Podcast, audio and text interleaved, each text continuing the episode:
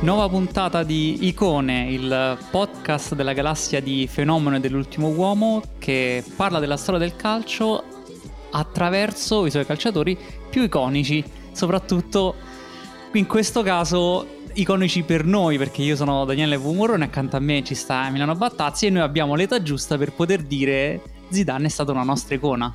Ciao Daniele, sì, è stata una grande icona del calcio anni 90 prima in Italia e poi, ma proprio più in generale del calcio mondiale, un'icona soprattutto per quello che faceva in campo, diversamente magari da altri giocatori, visto che poi Zizou era insomma un calciatore, una persona molto molto introversa.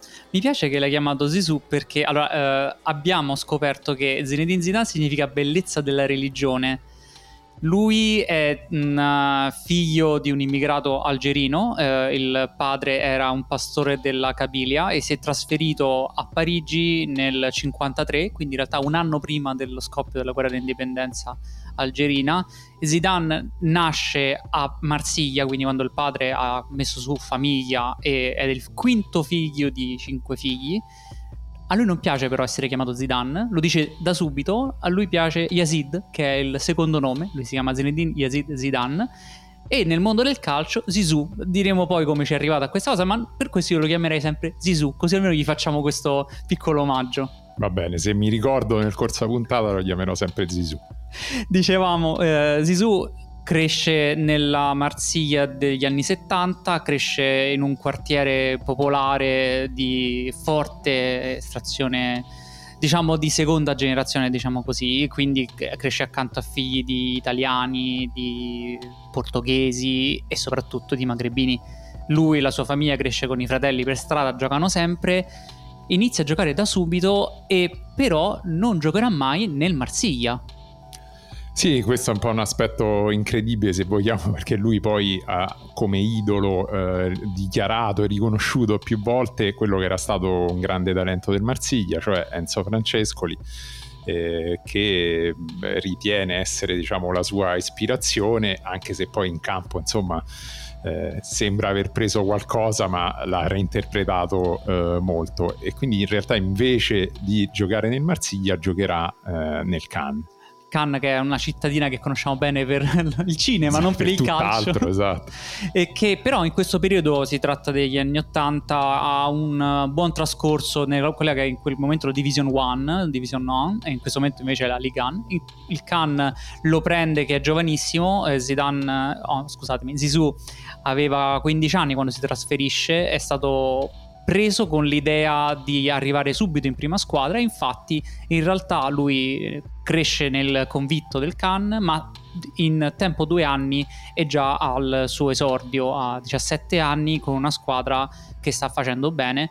Non sarà però un esordio di quelli fulminanti con cui poi si assisterà subito, perché dovrà aspettare in realtà 2 anni prima di essere a tutti gli effetti un giocatore del Cannes, ed è quindi un esordio meno lampo rispetto a quello che ci possiamo aspettare da un giocatore con questo talento, che viene riconosciuto subito, e viene riconosciuto subito il suo talento nel controllo del pallone, viene riconosciuto subito il suo talento un po' introverso, un po' su se stesso, e questa cosa si, diciamo, ripropone con i vari allenatori del Cannes e con soprattutto il suo passaggio a Bordeaux, perché Zidane passa 2 anni con il Cannes, dopodiché la squadra retrocede, lui decide ovviamente di non rimanere nella seconda divisione e passa al Bordeaux, città splendida, squadra in quel momento tra le migliori di Francia, tra gli anni 80 e 90 la principale rivale dell'Olympique Marsiglia, guarda caso. Lì stringe un buon rapporto con alcuni dei giocatori della squadra, quali soprattutto Dugarry, che era l'attaccante, con cui diventa compagno di stanza e confidente, ancora adesso sono molto amici, ma soprattutto lì diventa a tutti gli effetti un giocatore di calcio professionista. Sì, al passaggio al Bordeaux Zidane aumenta anche un po' il suo livello di gioco si sviluppa anche fisicamente, come hai detto tu agli inizi nel Cannes. Se guardate delle partite su YouTube si vede un giocatore che è un po' ancora macchinoso, comunque molto diverso da quello sarà dopo, perché comunque Zidane è un ragazzo già molto alto, quindi chiaramente deve acquisire quella capacità di coordinarsi, quella propriocezione, e poi ne faranno il fenomeno che è. E poi deve svilupparsi anche un po' come uomo e come giocatore, tant'è che in un'intervista un elemento dello staff tecnico del Bordeaux dirà: quando è arrivato questo ragazzo dal Cannes era un ragazzo molto introverso che non parlava con nessuno, e ci abbiamo dovuto lavorare molto per aprirlo un po' e per far aumentare la sua autostima.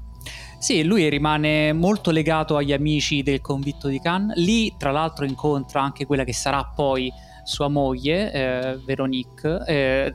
Tornerà nella storia in modo molto importante la futura moglie.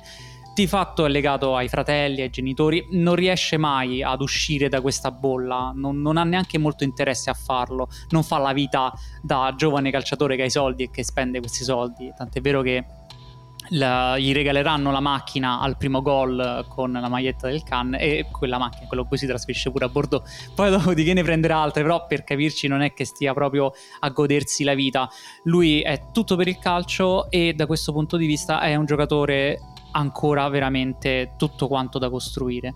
Fisicamente non regge 90 minuti, come stile di gioco è molto legato al pallone, non è quel giocatore che poi vedremo più avanti, si muove anche meno, spesso finisce a giocare le partite in fascia, se vedi alcune partite del Bordeaux rimane molto spesso in fascia a inizio, se non fosse che piano piano si apre di più, apre il suo modo di giocare e arriva ad una grande stagione con il Cannes. Sono 10 gol nella stagione 92-93, che è in realtà il massimo in carriera per una sua stagione con una squadra. Non è un giocatore che segnerà mai tantissimi gol, diciamo che con Zidane i gol si pesano, i gol di Sisù, lo vedremo, si pesano molto di più rispetto a quello di altri giocatori. Rimane il fatto che a 23 anni è quasi uno sconosciuto fuori dalla Francia, se non fosse che arriva una partita fondamentale per la sua carriera e per quella di tutto quanto il resto del calcio, perché quando il Bordeaux incontra in Coppa UEFA il Milan di Capello, Zizou dirà: è la partita più importante che ho giocato.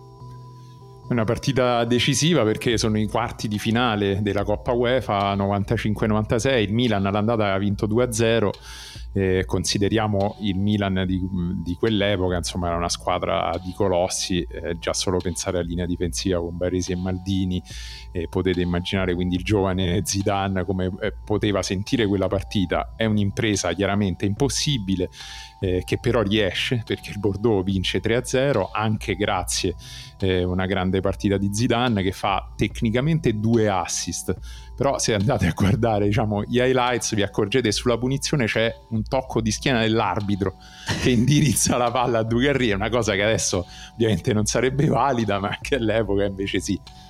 Tra l'altro va detto 2 cose di questa partita. Il primo è che il Milan finisce per comprare Dugarry invece che Sisù, forse è una cosa pazzesca. Cosa pazzesca, perché Dugarry sarà quello che segnerà il gol che conta in questa partita, perché il Milan aveva vinto all'andata 2-0 e perderà 3-0 al ritorno.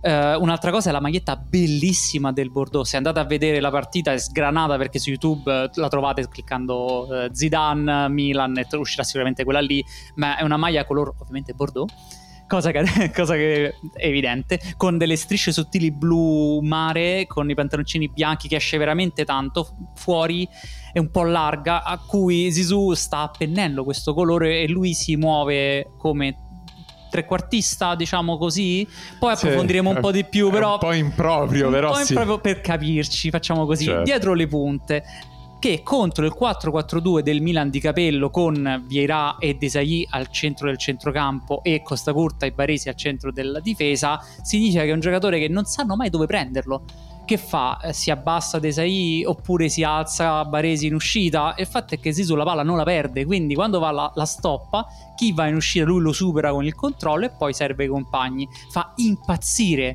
veramente impazzire il Milan.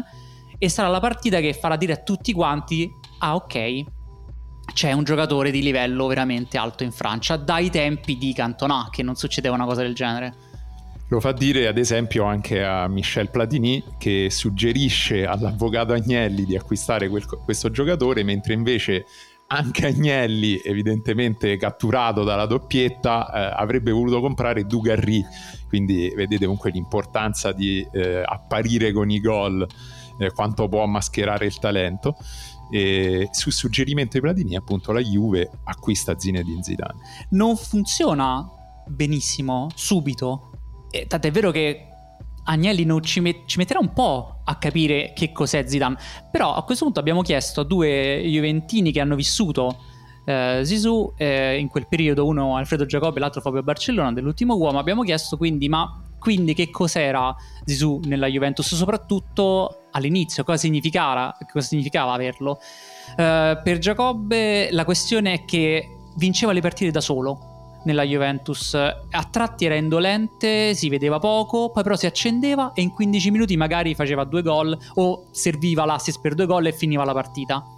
Secondo Fabio Barcellona il miglior Zizou è quello di Lippi, quindi dei primi 2 anni, adesso ne parleremo, perché all'inizio non giocò bene, forse anche perché effettivamente neanche Lippi aveva capito bene in che ruolo potesse giocare meglio. Noi abbiamo scherzato dicendo forse trequartista, perché è molto anarchico in campo, è molto difficile da indirizzare. Diciamo che se nella puntata precedente abbiamo parlato di Cruyff che si muoveva e sceglieva lui, ecco, Zizou è legato al pallone, non agli spazi. Lui si muove, ma non è che poi a quel punto dice ai compagni o sa dove i compagni si devono muovere, improvvisa sul momento.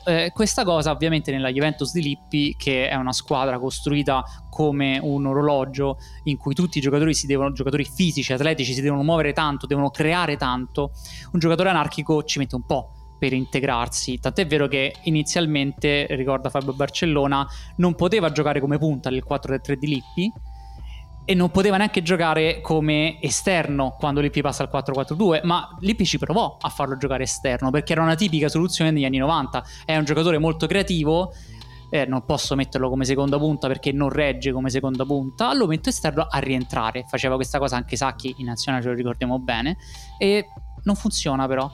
Funziona soltanto quando finalmente Lippi passa al 4-3-1-2, in cui Zidane è a tutti gli effetti il trequartista della Juventus.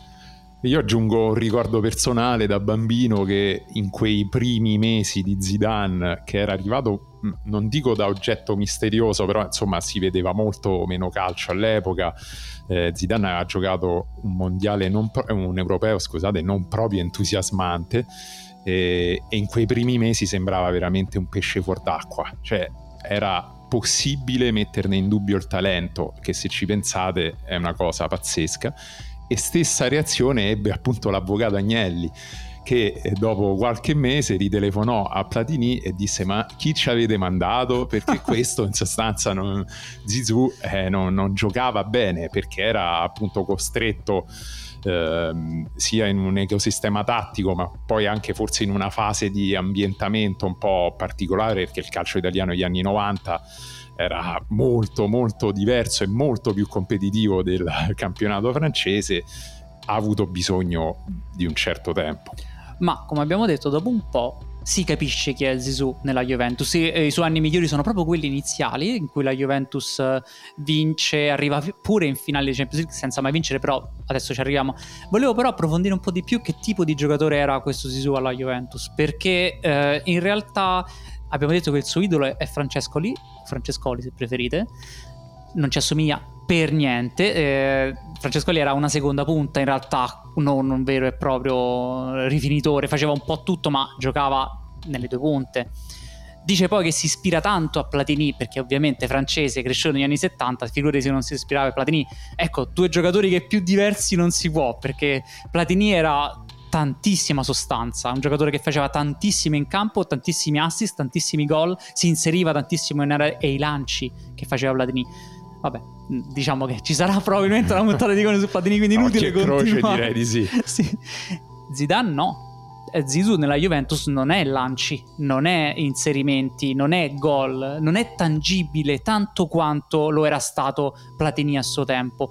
Tant'è vero che quindi uno come Agnelli può dire ok, non è né carne né pesce, ok, è bello, ma cosa fa?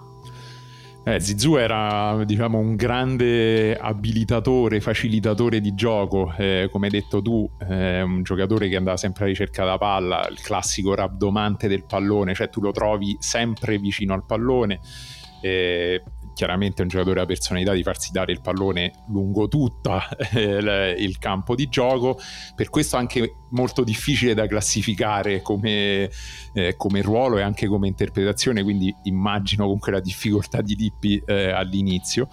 Poi sulla tre quarti ovviamente in quella Juve trova il suo habitat ideale, perché gli viene risparmiato, diciamo, il grande lavoro difensivo grazie a mezzali di sostanza come poteva essere Antonio Conte o Edgar Davids, e quindi si ritrova a dover gestire soprattutto la fase creativa. Un giocatore che aveva ovviamente una tecnica di base semplicemente mostruosa, la sua capacità di agganciare il pallone con una grazia, un'eleganza raramente vista, ma anche fisicamente molto complicato. Era un giocatore che aveva un'ottima interpretazione proprio dello spazio e del suo corpo, era sempre in grado di controllare la palla, difficilissimo quindi levargli il pallone, e questo ovviamente ne rendeva un elemento cardine della Juventus. Un altro invece grande elemento che forse aveva sì imparato da Francescoli era l'arte della pausa, che però ha declinato, diciamo, in una versione europea, cioè un po' diversa da quella sudamericana. Faceva un sacco di cose con la palla mentre c'era questa pausa. Ecco, se voi guardate a volte azioni di Zidane non si capisce perché si muove anche in orizzontale per il campo dribblando persone mentre nel frattempo i compagni si inseriscono. Ora mi fa venire in mente il mio gol preferito di Zizou. Era una stagione 99-2000, quindi andiamo un pochettino avanti, però è perché è un gol contro la Regina, un gol che avrà poca importanza nella carriera di Zidane, ma per me è stato fondamentale, perché lui sta giocando in una squadra che sta vincendo 1-0, in una partita in trasferta proprio veramente tranquillissima di una Juventus che è in alto in classifica. Diresti ok, questa è una partita da togliamola. Che succede? Succede che gli arriva un pallone da una rimessa laterale qualsiasi sulla tre quarti e lui con un primo tocco d'esterno l'appoggia a Del Piero. Appena tocca il pallone d'esterno poi scatta, Del Piero gliela ridà, e a questo punto inizia a fare questa cosa che dicevi tu, che io per la prima volta in vita mia ho visto quando ho assistito a questo gol in diretta, ovvero con dei tocchi si accentra andando sempre di più verso l'area di rigore e tutti i giocatori della Regina cominciano a seguirlo, il primo, il secondo, il terzo, ha tre giocatori che cominciano a inseguire Zizou che va verso la porta. Zizou a quel punto deve tirare, ok, se non fosse che i giocatori della Regina stanno appunto schermandogli la porta, e lui che fa?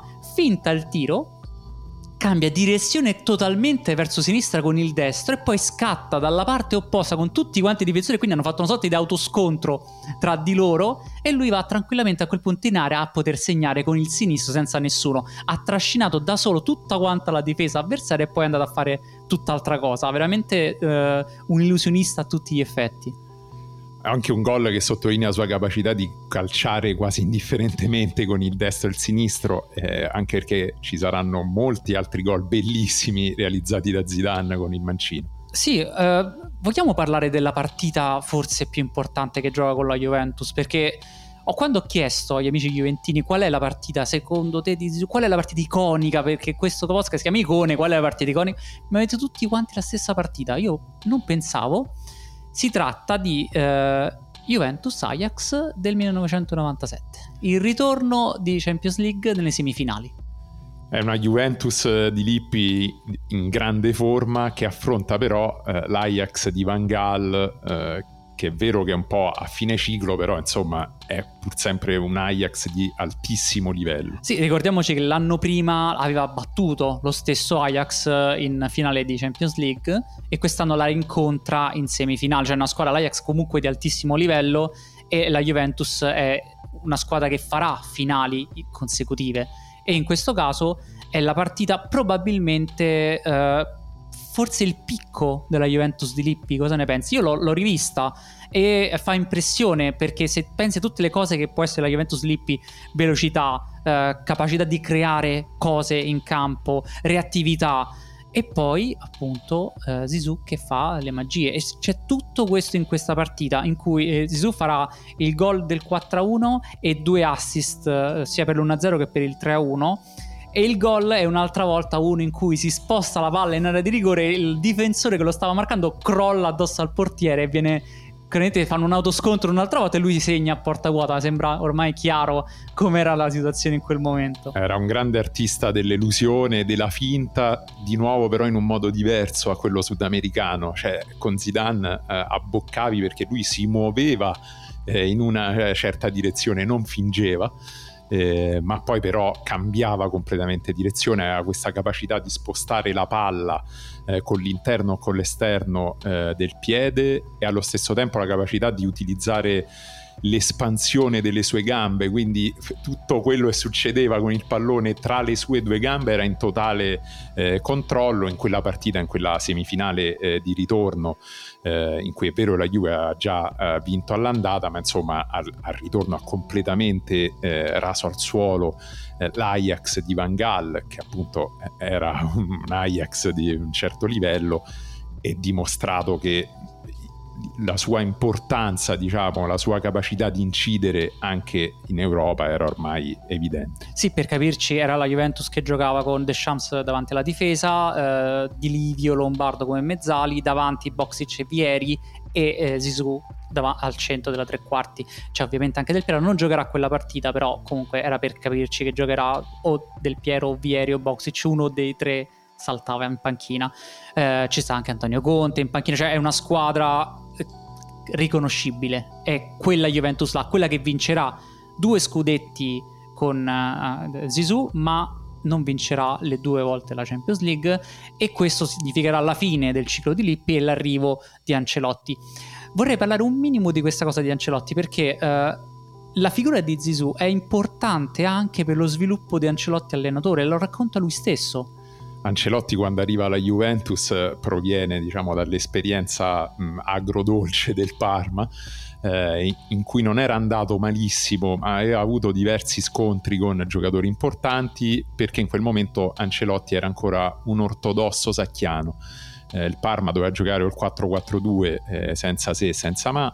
Zola era stato mandato in Inghilterra al Chelsea perché non ne voleva sapere di giocare esterno in fascia, come appunto toccava ai giocatori di grande talento in questo sistema. È un allenatore quindi che è ancora molto convinto che le sue idee di gioco debbano prevalere rispetto alle qualità dei calciatori. Con Zidane Ancelotti è un po' costretto a cambiare idea, e lo fa però molto volentieri. Sì, riconosce il fatto che il suo sistema non poteva schiacciare un talento come quello di Zizou, ed è quindi lui stesso costretto ad ammettere che il suo sistema in quel caso allora è fallato. Non può il sistema schiacciare il talento dell'individuo, ma deve esaltarlo, e quindi cambierà totalmente. Passerà la Juventus a giocare con vogliamo chiamarlo 3-4-1-2. Sì, diciamo così, visto anche Ancelotti, insomma, nel suo libro lo definisce così. Non è propriamente così, però va bene per capirci. Rimane il fatto che quindi Ancelotti abiura l'esterno creativo come voleva essere Zola, e dice no, Zizou è un trequartista, giocherà al centro della tre quarti, davanti ci sono Inzaghi e Del Piero, dietro ci sta un centrocampo più muscolare con Davids, Deschamps, Tacchinardi, ed è Zizou la stella della squadra, e io mi adeguo a questa cosa. Funzionerà fino a un certo punto, perché la Juventus farà molto bene ma non vincerà lo scudetto, e in realtà possiamo dire che Zizou arriva al mondiale del 98, che dovremo approfondire in questo momento necessariamente perché è uno spartiacque nella sua carriera.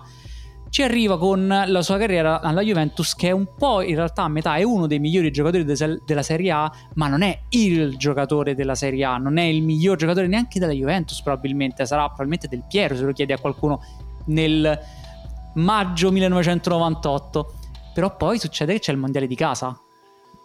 Inoltre Zidane viene da un periodo un po' particolare, no? Anche a livello personale, dopo aver perso la finale del 98 con Real Madrid, è la terza finale consecutiva che Zidane perde, perché c'era stata all'inizio 95-96 anche la finale di Coppa UEFA persa contro il Bayern Monaco, in cui lui aveva giocato solo al ritorno. C'è anche quindi un po' di timore, diciamo, per le sue capacità di incidere nelle partite fondamentali, timori che spazierà alla fine di quel mondiale, ma solo alla fine, perché l'inizio in realtà di quel mondiale è disastroso. All'inizio, diciamo, la Francia è ovviamente un po' contratta in quanto squadra ospitante, insomma, come favorita d'obbligo. Sì, diciamo che la Francia non è mai stata negli anni 90 una delle grandi potenze del calcio mondiale, non si qualifica a USA 94, Zizou esordisce in nazionale nel 94, ma fino alle qualificazioni dell'Euro 96 quasi è una comparsa, sarà titolare ma senza esplodere nel 96, però nel 98 c'è questa generazione che è arrivata, che fa dire il mondiale di casa, generazione buona con tanti giocatori che stanno facendo strada in Europa, è la favorita insieme a Brasile. E sarà proprio la finale quella tra Francia e Brasile, ma per arrivarci la Francia lo farà senza Zizou in realtà, perché lui si autoesclude da buona parte del mondiale perché salterà per l'espulsione 2 partite.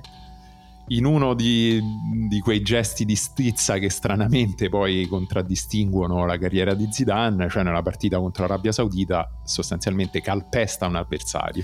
Sì, tra l'altro non è il primo della sua carriera questo, ce n'è stato uno molto famoso nel 93 contro l'OM quando era a Bordeaux, in cui dà un pugno in faccia a Desailly, che io se avete visto Desailly un pugno in faccia non glielo darei mai, ma evidentemente Zizou è una persona molto legata a una visione giusta del calcio. Secondo lui in campo le cose devono succedere per un certo motivo, e se questa cosa non viene rispettata perché un avversario lo provoca, perché un avversario fa una brutta entrata, lui deve mettere a posto le cose, e lo fa da quando è piccolo, anche con la violenza, con questi raptus improvvisi in cui si vede che magari dà un pugno, una spinta.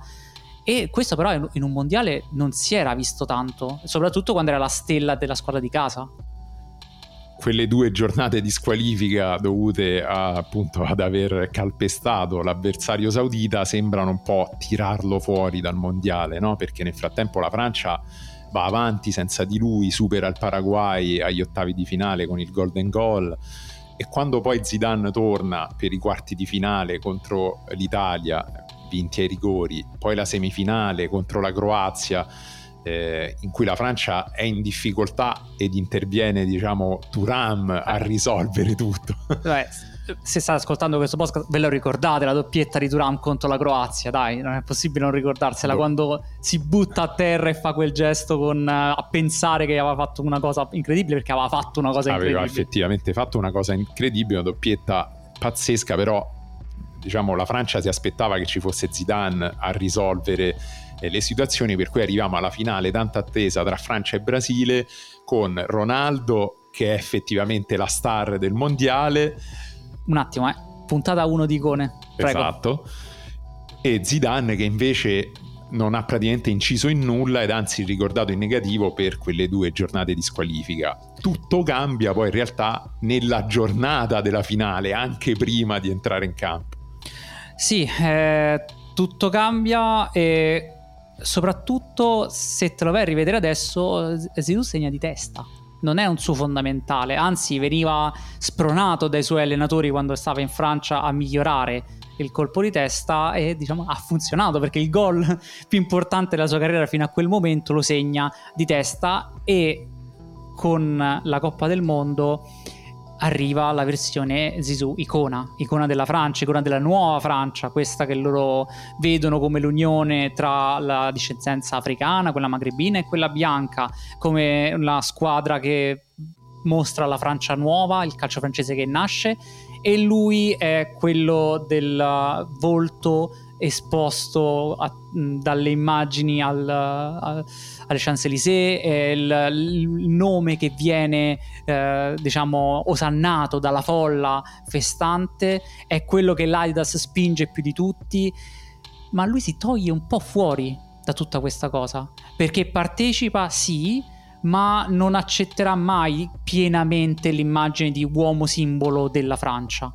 Soprattutto non vuole essere un'icona, se vogliamo, politica o generazionale. È un punto, una persona è sempre stata molto introversa e che sembra proprio non voler avere niente a che fare con un certo tipo di discorsi e anche di rappresentazione di se stesso. Sì, lui racconta che il padre stesso gli aveva detto: mi raccomando, pensa solo al calcio, fuori dal campo non devi veramente esprimerti perché ti massacreranno, qualsiasi cosa tu dirai, potrai sbagliare, potrai essere strumentalizzato. Invece se tu non dici nulla ti togli da questa situazione, e infatti i giocatori che saranno invece quelli che porteranno avanti di più questa cosa sono ad esempio Desailly, Thuram, che sono proprio simbolo del riscatto dei figli degli immigrati. Zizou è fuori da questa cosa, è quasi come se fosse sopra, cioè Zizou è sì algerino, è sì francese, ma è soprattutto il miglior giocatore al mondo, e per la Francia ha il miglior giocatore al mondo, e questa cosa lo toglie un po' da tutto questo discorso. Con quella doppietta in finale lui certifica appunto di essere il miglior giocatore del mondo, ricordando tra l'altro una sua caratteristica che poi vedremo anche in seguito, quella di essere decisivo nei momenti che contano, smentendo quindi un po' la narrazione delle sconfitte in finale, e poi vedremo questa sua grande capacità anche di trascinare la nazionale, sarà ancora molto evidente agli europei del 2000. Sì, esatto, perché la Francia vincerà poi, lo sappiamo bene purtroppo, come gli europei del 2000, e Zizou è uno dei migliori giocatori di quella Francia. Però tra il mondiale del 98 e l'Europa del 2000, dicevamo, è arrivato Ancelotti, la Juventus va bene ma non benissimo.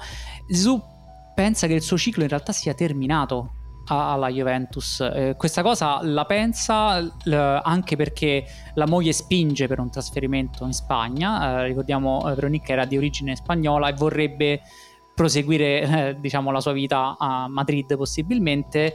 Scopre Zizou senza volerlo che anche a Madrid vorrebbero che lui continuasse la carriera lì. Sì, se ne accorge diciamo in una cena di gala, quando gli arriva improvvisamente un pizzino da Florentino Perez su un fazzoletto con scritto "ti piacerebbe giocare nel Real Madrid", e Zidane risponde semplicemente scrivendo "yes" in inglese. Sì, facciamo un po' di contesto. Florentino Perez scrive in francese "ti piacerebbe giocare nel Real Madrid" e Zizou risponde in inglese "yes". Dirà poi senza alcun motivo di aver scritto in inglese, forse in preda ad un raptus, diciamo. Beh, immagino che si fosse in quel momento, era rosso come un pomodoro, conoscendo il personaggio ormai. E questa cosa aiuta la famiglia di Zizou perché si troverà meglio a Madrid rispetto che a Torino, si integreranno subito e soprattutto vivono ancora lì, cioè hanno vissuto tutto quanto il resto della carriera del giocatore a Madrid, e anche dopo arriveranno anche i figli. Arriverà quindi questo progetto dei famosi Galacticos, che viene inaugurato sostanzialmente con lui, che viene, in quel momento diventa il giocatore più caro della storia del calcio. Per la prima volta possiamo dire la cifra perché ha senso, esatto, dirla: 75 milioni di euro, che per l'epoca era tantissimo, ma anche adesso è tantissimo nonostante i prezzi che si sono alzati così tanto. Tant'è vero che la Juventus girerà direttamente quei soldi al Parma per prendere Buffon e Thuram, di fatto. Parliamo quindi del miglior portiere al mondo, del miglior centrale che c'era probabilmente, tra i migliori centrali che c'erano probabilmente in quel momento. Zizou vale quei due messi insieme, per capirci.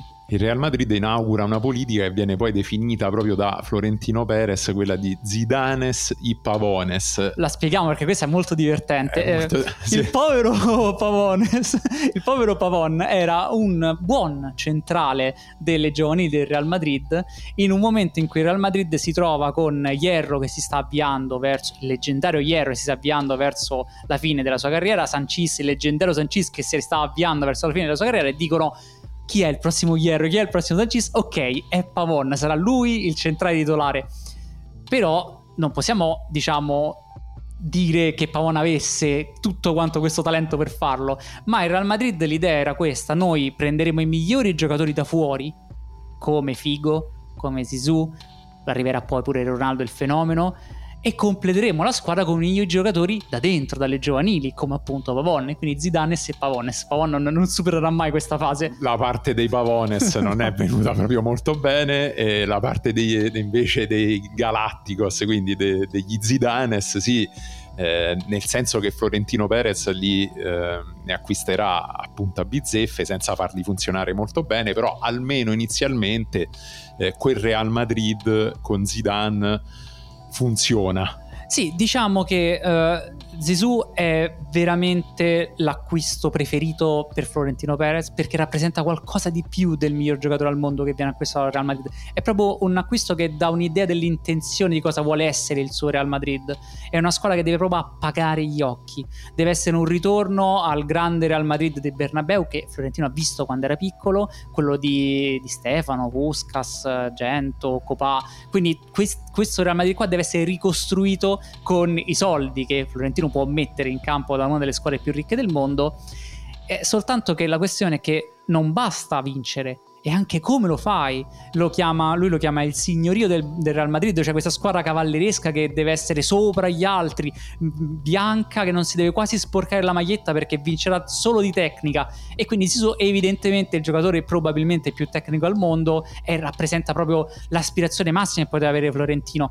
Una cosa che mi chiedo, ma perché il numero 5?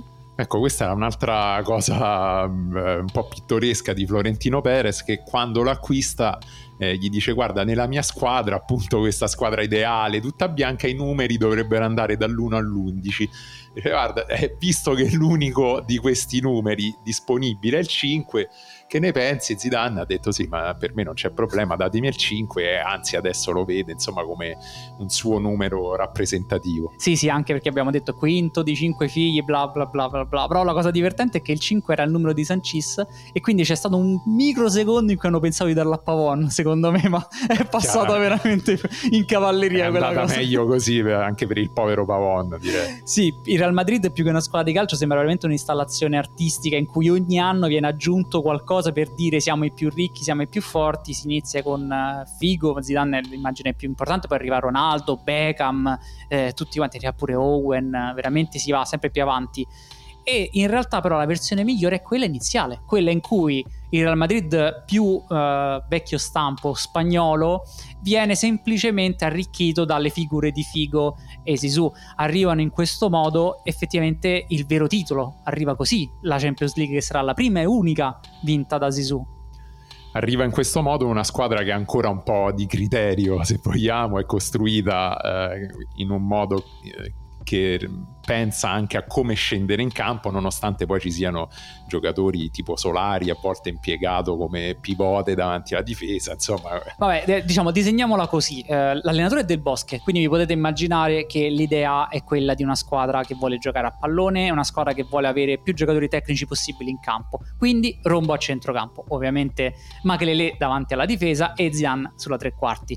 Le mezzali saranno giocatori tecnici come ad esempio Figo, come ad esempio Solari o McManaman, ma questa cosa non significa che Solari non può giocare davanti alla difesa se non c'è Makelele, o che Figo non può giocare sulla tre quarti. È una squadra che si muove molto davanti, inamovibili Morientes e Raúl González Blanco, ovviamente.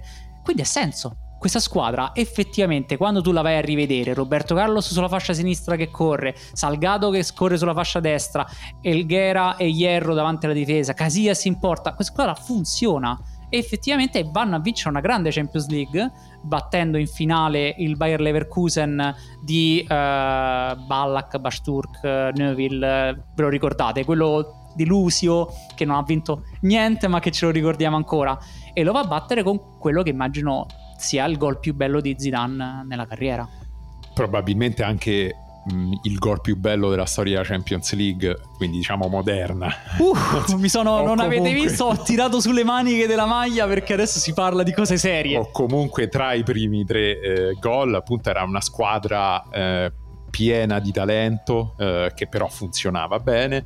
Quel gol rimane iconico perché lo vedete praticamente in quasi tutte le sigle della Champions League, pubblicità della Champions League, nasce appunto dai piedi di Solari, che era la mezzala in quella finale. Siamo alla finale di Champions League a Glasgow contro il Bayern Monaco, risultato di 1-1, Bayer Leverkusen, scusami, chiaramente il Bayer Leverkusen di Ballack, che era appunto, come hai detto tu, una squadra molto forte, e Ballack era il simbolo del calcio tedesco in quel momento. Era stata presentata come la sfida tra Ballack e Zidane, proprio a tutti gli effetti era vista come il calcio tedesco contro questa cosa qua che ancora non abbiamo definito bene, dicono Galacticos, però vediamo come chiamarla. Proprio così, il calcio pragmatico tedesco incarnato da Ballack, che era tutto classe ma anche tutto muscoli, forza, contro invece i Galacticos del Real Madrid. Siamo a fine primo tempo circa. Le squadre sono sull'1-1, quindi comunque la partita è combattuta. Sulla fascia sinistra Solari gestisce un pallone, serve in profondità Roberto Carlos, che nel frattempo è partito con la sua forza, diciamo la sua potenza che lo contraddistingueva, per cui arriva sul pallone nonostante sia in ritardo, e appena prima dell'intervento del difensore Bayer Leverkusen colpisce la palla lanciandola in alto, perché non aveva proprio possibilità di fare altro. È stato veramente un nanosecondo prima dell'intervento del difensore, non poteva prolungarla, non poteva fare altro. Si alza quindi un campanile pazzesco, e c'è un momento in cui sono tutti fermi a guardare questo pallone in aria, in cui si vede Zidane che è al limite dell'area e che si pianta un po' sul terreno, una scena un po'... Sembra la stoppa, si è messo lì per stopparla di petto, dici? Diciamo a una prima occhiata sì, sembrerebbe anche l'unica cosa possibile, ma si crea un momento, diciamo, un po' alla film di Sergio Leone, in cui tutti si guardano per capire che cosa succederà, perché nessuno lo sa bene. Ovviamente parliamo di frazioni di secondo. Quando questa palla scende si vede Zizou che si pianta letteralmente come se fosse un compasso, cioè allarga le gambe e sembra andare dentro il terreno, e ancora non si capisce che cosa sta per fare, perché effettivamente è strano, è un movimento strano, e poi lascia andare questo compasso aprendo la gamba sinistra, colpendo di collo pieno una palla che viene colpita con violenza, e che però quando lo guardate sembra entrare dolcemente sotto l'incrocio dei pali, con il portiere che era piazzato tra l'altro in modo corretto proprio da quella parte, ma che sembra essere sorpreso, non ce la fa, non reagisce con i tempi perfetti per poterla prendere, perché il tiro è sia violento che dolce, si insacca sotto l'incrocio.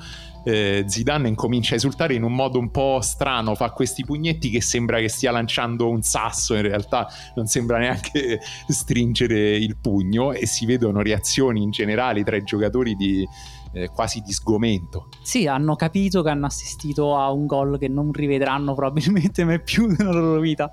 Il portiere era Butt, quindi uno dei migliori portieri della Germania in quel momento, è uno dei migliori portieri d'Europa in quel momento, ed effettivamente è questo mix tra la forza con cui entra in porta ma anche la grazia della parabola che lo rende forse imparabile, probabilmente imparabile. E il punto più alto con il Real Madrid appena arrivato Zidane, perché è la prima stagione che si trova là, e arriva subito questo punto più alto, viene subito giustificata la cifra, ma è anche da lì che poi però scende. Zizou scopre a Madrid proprio di soffrire di una malattia genetica, la talassia minor, chiedo scusa per i medici che stanno ascoltando, non so molto di più, ho cercato su Google, e dice che in sostanza i globuli rossi faticano a portare abbastanza ossigeno nel corpo, e è famosa soprattutto perché negli sportivi ce l'aveva Sampras. Sostanzialmente Zizou dice che non cambia molto, sono semplicemente più stanco degli altri. Si vede però adesso perché lui non durava per tutti i 90 minuti, perché aveva bisogno di accendersi, e soprattutto perché sudava così tanto. Anche questo è vero, sì, ci sono partite di Zizou in cui letteralmente gronda sudore come se gli avessero fatto un gavettone all'istante. Ed è quindi nel punto più alto che però arriva subito e da lì l'installazione artistica di Florentino Perez comincia a fare acqua. Forse è proprio quello era lo scopo finale, dimostrare quanto nel calcio in realtà serva in qualche modo anche un minimo di equilibrio nel momento in cui viene ceduto Makelele e non c'è più nessuno davanti alla difesa, e poi viene preso Beckham come mezzala e poi viene messo... venduto Morientes per fare entrare Ronaldo, il fenomeno. Cominciano ad accumularsi talmente tanti fenomeni che però allo stesso tempo la squadra non riesce a durare quello che deve durare una squadra in una competizione come la Champions League e come la Liga. Vincerà molto meno rispetto a quello che ci si aspettava e durerà molto meno rispetto a quello che ci si aspettava questo ciclo dei Galacticos. A un certo punto non si capisce più se il Real Madrid è una squadra che deve vincere dei titoli o se è invece proprio una collezione privata di Florentino Perez, in cui ci sono una serie di artisti del calcio che si avvicendano in campo. Io ricordo partite assurde in cui i due centrocampisti davanti alla difesa del Real Madrid erano Beckham, schierato in posizione centrale, e Guti. Capite che quindi c'era impossibile garantire un equilibrio a questa squadra. L'unica possibilità era quella di dominare con il pallone dal primo al 90°, una cosa però insomma definire complicata e riduttivo. Sì, anche perché siamo nel calcio pre-Guardiola, quindi non mancavano a loro gli strumenti per poterlo fare, e gli strumenti tattici intendevo ovviamente. La questione di Zizou è quella di un uomo che è il pezzo pregiato della collezione, è riconosciuto come il pezzo pregiato della collezione e per questo viene anche protetto rispetto agli altri. Giocherà male, però comunque ha giocato meglio rispetto a Beckham. La Real Madrid non riesce a vincere, e però Raul doveva segnarlo quel gol. Zizou invece è intoccabile, sia perché ha fatto quel gol che ha portato quella Champions League che voleva tanto Florentino Perez, sia perché effettivamente è molto bello da vedere giocare. Il pubblico madrileno si sente un pubblico di esteti, vuole che la sua squadra giochi in un certo modo e loro vorrebbero in sostanza 11 Zidane in campo, non una squadra con Figo, Beckham, Zidane. Loro vorrebbero soltanto 11 Zidane. Da un lato difficile dargli torto, insomma è un'idea molto entusiasmante per un pubblico come quello del Madrid, però insomma poi in campo serve un po' di equilibrio. Se volete un'immagine bella di cos'era il Real Madrid del periodo vecchio dei Galacticos, c'è il documentario che si chiama Zidane, un ritratto del ventunesimo secolo, del 2006, che è una delle ultime partite di Zizou con il Real Madrid, una delle ultime partite di Zizou in generale, perché stiamo parlando di un giocatore che, essendo nato nel 72, in realtà è sempre sembrato vecchio rispetto, perché ha perso i capelli presto, perché era molto lento in campo, è sempre sembrato vecchio, ma mai come quando ha 30 anni. A 30 anni Zidane è quello che per noi adesso è un giocatore di 37-38 anni. Allo stesso tempo però secondo me Zidane è uno di quei giocatori che è stato un po' fuori dal tempo, cioè fuori da quella che era la contemporaneità all'epoca, un calciatore che avrebbe potuto giocare in qualunque altra epoca, cioè dalla Scozia del 1872 al Brasile del 1970. È per questo che infatti questo documentario, che sono i 90 minuti esatti della partita di Zidane contro il Villarreal, dal primo all'ultimo, telecamere, sono 15 telecamere messe apposta su di lui, solo su di lui, e tu vedi una partita intera dall'occhio unico di Zizou. Si farà buttare fuori perché ovviamente non può mancare il cartellino rosso in questa partita, ma giocherà anche benissimo, farà vedere soprattutto come è un'esperienza diversa guardare Zizou rispetto a guardare gli altri giocatori. Volendo fare una sorta di dissezione del suo gioco, sì, non è un passatore perfetto, non è bravissimo a far filtrare il pallone, non la mette dove dice lui, ad esempio, la palla spesso la dà sul piede sbagliato, la dà con la forza sbagliata, non è un grande goleador, segnerà poco in realtà in carriera, non è un giocatore che dura, abbiamo detto, tutto il tempo, però si muove tanto, si muove verso la palla e poi con la palla fa veramente quello che vuole. In mezzo a tanti giocatori lui cerca gli avversari e porta via il pallone dagli avversari, e questo con delle telecamere per tutto il tempo addosso a lui sono un'esperienza veramente da fare, ve la consiglio. Soprattutto perché Zidane poi era un giocatore di un'eleganza con il pallone quasi ineguagliabile.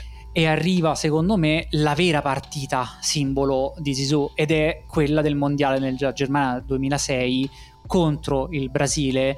Arriva dopo che Zidane ha già detto che questa sarà la sua ultima esperienza come calciatore. Tra l'altro lui si era già ritirato dalla Francia nel 2004 si era ritirato dopo l'eliminazione della Francia ad opera della Grecia, che poi vinse quegli europei. Zidane si era un po' stizzito e ha deciso di ritirarsi, e poi incredibilmente nel 2005 ha deciso di tornare in nazionale in seguito, diciamo, a una presunta crisi mistica, cioè, difficile definirla in altro modo, che lui ha spiegato proprio così. Dice: c'è una componente irrazionale nella mia scelta. Una notte alle 3 del mattino mi sono svegliato all'improvviso e ho iniziato a parlare con qualcuno. Con chi non lo sa nessuno, neanche mia moglie. Dice: è un indovinello, non provate a risolverlo, insomma, eccetera, eccetera. Parlo di qualcuno e probabilmente non incontrerete mai. Quindi, cioè, voglio sapere chi è, assolutamente. Una roba pazzesca. Facciamo finta, insomma, che sia una sorta di crisi mistica di Zidane, in base alla quale decide di tornare in nazionale. Sì, lui torna in nazionale proprio per il mondiale del 2006, perché decide che quello è il suo ultimo palcoscenico. La Francia è quella di Domenech, ve la ricordate?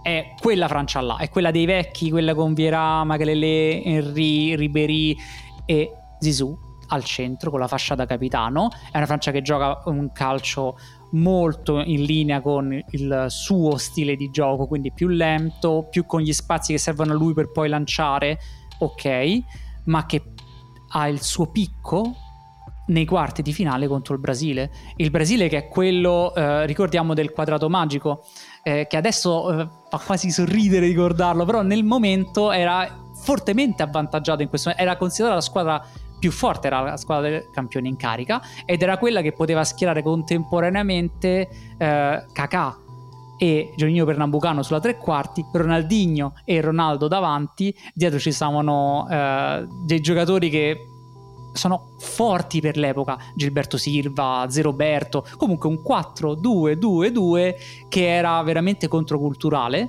e doveva essere la squadra più forte contro un granitico 4-2-3-1 della Francia, se non fosse che abbiamo praticamente solo Zizou che per tutta la partita cerca il pallone, vuole il pallone e fa ballare i brasiliani per tutto il tempo. È stato un mondiale in crescendo quello del 2006 di Zidane. Già negli ottavi contro la Spagna ha fatto vedere, insomma, che il suo livello stava aumentando e si era creata una sorta di attesa messianica su ogni sua partita, tanto è Domenech ha detto una frase e poi si è trasformata un po' in una profezia negativa, cioè ogni volta che va in campo Zidane lo fa sapendo che quella potrebbe essere la sua ultima partita e la partita che lascerà la storia e con cui sarà ricordato. Secondo me è importante questa cosa perché la sente anche Zizou, perché secondo me si vede che in campo contro il Brasile sa che è quel momento che deve far vedere tutto quanto quello, ma ricordiamo che è ancora molto giovane perché ha 34 anni in realtà, non è per un giocatore, per un trequartista non è alla fine della carriera, può avere ancora tanti anni, ma lui decide che è quello l'ultimo palcoscenico e vuole far vedere il massimo. Ce la fa, la Francia vince 1-0 con un gol di Henry e su assist di su gol di Zizou sul rigore. No, contro il Brasile, se non sbaglio, era il calcio di punizione di Zizou per Henry, tra l'altro la prima volta che Zizou faceva un assist a Henry in nazionale dopo non so quante partite. No, è contro il Portogallo in semifinale, esatto, che il suo gol alla mezz'ora risolve la partita. La Francia che arriva quindi in finale contro l'Italia con Zizou che ha già fatto una delle migliori partite della storia dei mondiali. Posso dire meglio per lui, perché effettivamente la finale non sarà la sua migliore partita e forse però rappresenta un microcosmo di tutto quanto quello che c'è, che ci siamo detti fino adesso. Per dare un po' di ulteriore contesto alla partita col Brasile di Zidane, forse una delle migliori prestazioni individuali di un giocatore nella storia dei mondiali, cioè che se la batte con Maradona contro l'Inghilterra nell'86, per dire. Se voi guardate gli highlights di quella partita, Zidane è onnipotente e in ogni parte del campo. Dovete guardare quegli highlights, andare su YouTube, Zidane Brasile 2006, la trovate, dura tipo 8 minuti, vi vedete 8 minuti di questa cosa con la musica classica in sottofondo e andate veramente a nanna contenti. Quindi, finale del mondiale.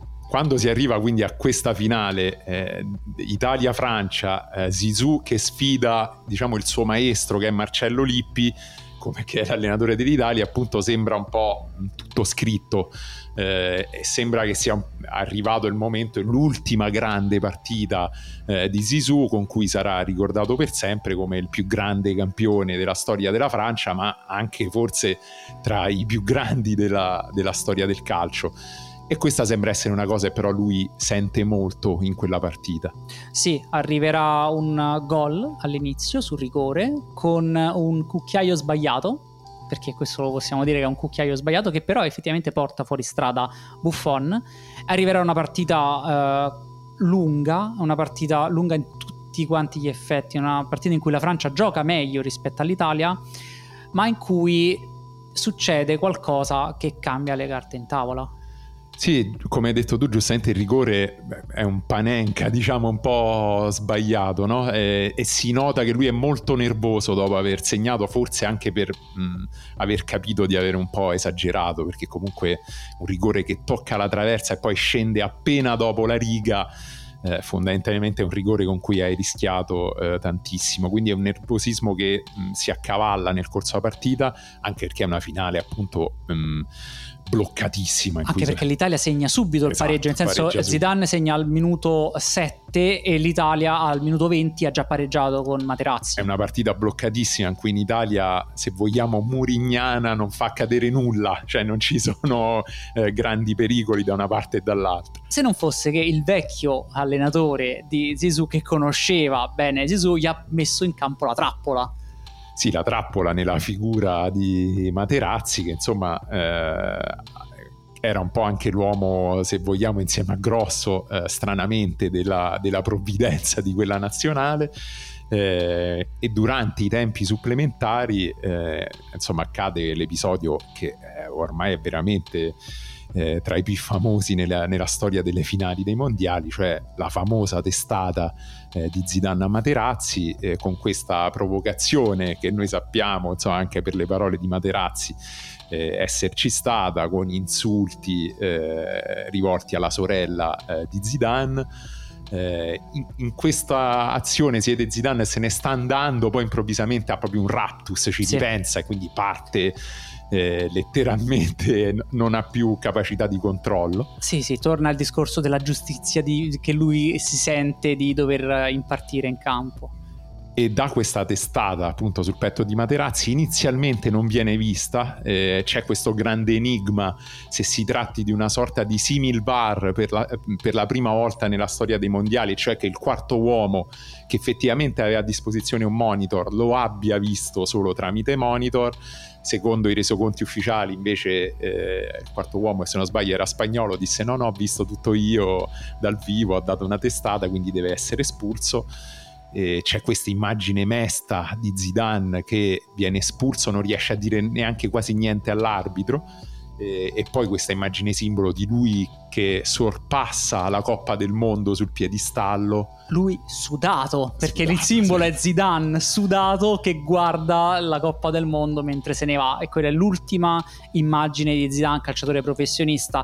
Aveva iniziato la sua carriera tormentato da questi raptus. Ad esempio si racconta che quando una volta a 16 anni, quando stava con il Cannes, qualcuno aveva provocato dicendo qualcosa al padre Ismail in tribuna, e lui è andato a fare a botte con questa persona, cioè ha creato un casino, un sedicenne in un campo di provincia della Francia. Ma poi ci sono 12 cartellini rossi con il Real Madrid, che è tanto, 12 cartellini rossi per uno come Zizou. In generale anche il giocatore con più cartellini nella storia dei mondiali è una cosa stranissima per un giocatore di quel tipo. Ma ti ricorderai anche sicuramente la testata contro l'Amburgo quando stava con la Juventus, cioè Lippi lo conosceva bene e l'Italia lo conosceva bene, ha puntato tutto quanto su quello, e purtroppo per Zizou è l'ultima immagine che abbiamo di lui giocatore. Non cancella minimamente quanto è successo prima, forse gli toglie l'ultimo trofeo, perché la Francia, scioccata, perché effettivamente se li vedi i giocatori sono sotto shock, e da lì a poco arrivano i rigori, arriverà quindi la vittoria dell'Italia ai rigori. Possiamo dire forse Zizou ha vinto quindi meno rispetto a quello che è la sua grandezza, a quello che noi ci ricordiamo come la sua grandezza come giocatore. Beh, innanzitutto Zizou ha vinto tutto, questo è giusto sottolinearlo, tutte le cose e i trofei più importanti per un calciatore, che sono appunto il Mondiale, la Champions League, l'Europeo, la Serie A, la Liga. E la Liga, quindi li ha fatti tutti, non gli manca niente. È vero che rispetto alle squadre in cui ha giocato, forse vincere solo 3 campionati su, se non sbaglio, 10 che ha giocato, forse sono un po' troppi. Poi anche vincere solo una Champions League, in particolare forse con quella Juve di Lippi, si sarebbe potuto fare di più. Ricordiamo che ha giocato 5 grandi finali tra Champions League e nazionale, e di fatto ne ha vinta soltanto una. Sì, tolta, no, 2, perché facciamo il mondiale e la Champions League. Se vogliamo includiamo anche quello europeo, purtroppo contro l'Italia. Insomma, ne ha vinte e ne ha perse, ma è stato spesso protagonista, uno dei pochi ad aver segnato in 2 diverse finali dei mondiali. Sì, lui è uno degli ultimi grandi numeri 10 da nazionale, cioè quei giocatori che quando si mettono la maglia della nazionale creano qualcosa di diverso nell'immaginario del torneo in cui fanno parte. È una cosa classica tra gli anni 80 e gli anni 90, ce ne sono tantissimi, e che adesso abbiamo un po' perso. È anche però un giocatore di transizione tra proprio gli anni 80 e 90 e il calcio contemporaneo, perché è un giocatore ipertecnico, ma allo stesso tempo che si muove tantissimo, che si va a cercare il pallone e che resiste bene ai contrasti, che va anche lui a fare contrasti. Non è un giocatore letargico in campo, non era velocissimo ma non è neanche letargico, e quindi da questo punto di vista è un po' l'ultimo degli ultimi e il primo dei primi, diciamo così. Sì, come tipologia di numero 10, chiamiamolo così, sicuramente Zidane è un po' di passaggio, per quello che hai detto tu, ma anche per come si muoveva in campo, per la capacità di essere ovunque, di saper gestire il pallone. Come ti ho detto prima, ecco, un giocatore che era in grado di giocare nella Serie A degli anni 90, che era un calcio molto tattico, e poi di giocare però anche nella Liga di inizio anno 2000 in un contesto completamente diverso. Per questo lo definisco un giocatore senza tempo, per la sua capacità comunque di saper interpretare il gioco a seconda dei differenti contesti. Sì, un giocatore diciamo a bassa intensità, ma che quando si accende in modo di farti vincere anche da solo un torneo, e per questo è un grande giocatore da nazionale. Ti chiedo questa cosa: ci sarà un altro Zidane? Questa è una domanda molto complicata. Probabilmente no, come non c'è stato un altro Platini, ad esempio, perché Zidane è stato un'altra cosa rispetto a Michel Platini, un'altra tipologia di giocatore. E da un certo punto di vista però ci sarà sempre uno Zidane, proprio perché incarna un tipo di calciatore che è slegato un po' da tutto, ma che riesce a stare in tutti i contesti tattici. Sarà però difficile trovare un giocatore con quella eleganza, con quella capacità di creare gioco, e se vogliamo anche con la capacità di essere decisivo nei momenti che conta. Mi sembra giusto chiudere con queste parole sagge di Emiliano. Allora, ringraziamo sicuramente gli abbonati dell'Ultimo Uomo che permettono a tutti di sentire questo podcast. Se volete contribuire abbonandovi potete farlo andando al sito dell'Ultimo Uomo. Ricordo anche che le musiche sono di Delphi e che il montaggio è di Ugo. Io sono Daniele V. Morrone, accanto a me ci sta Emiliano Battazzi, che in questo momento vi saluta. Un saluto a tutti. Noi torniamo alla prossima puntata tra un mese, perché come sempre all'inizio del mese, con Icone. Ciao.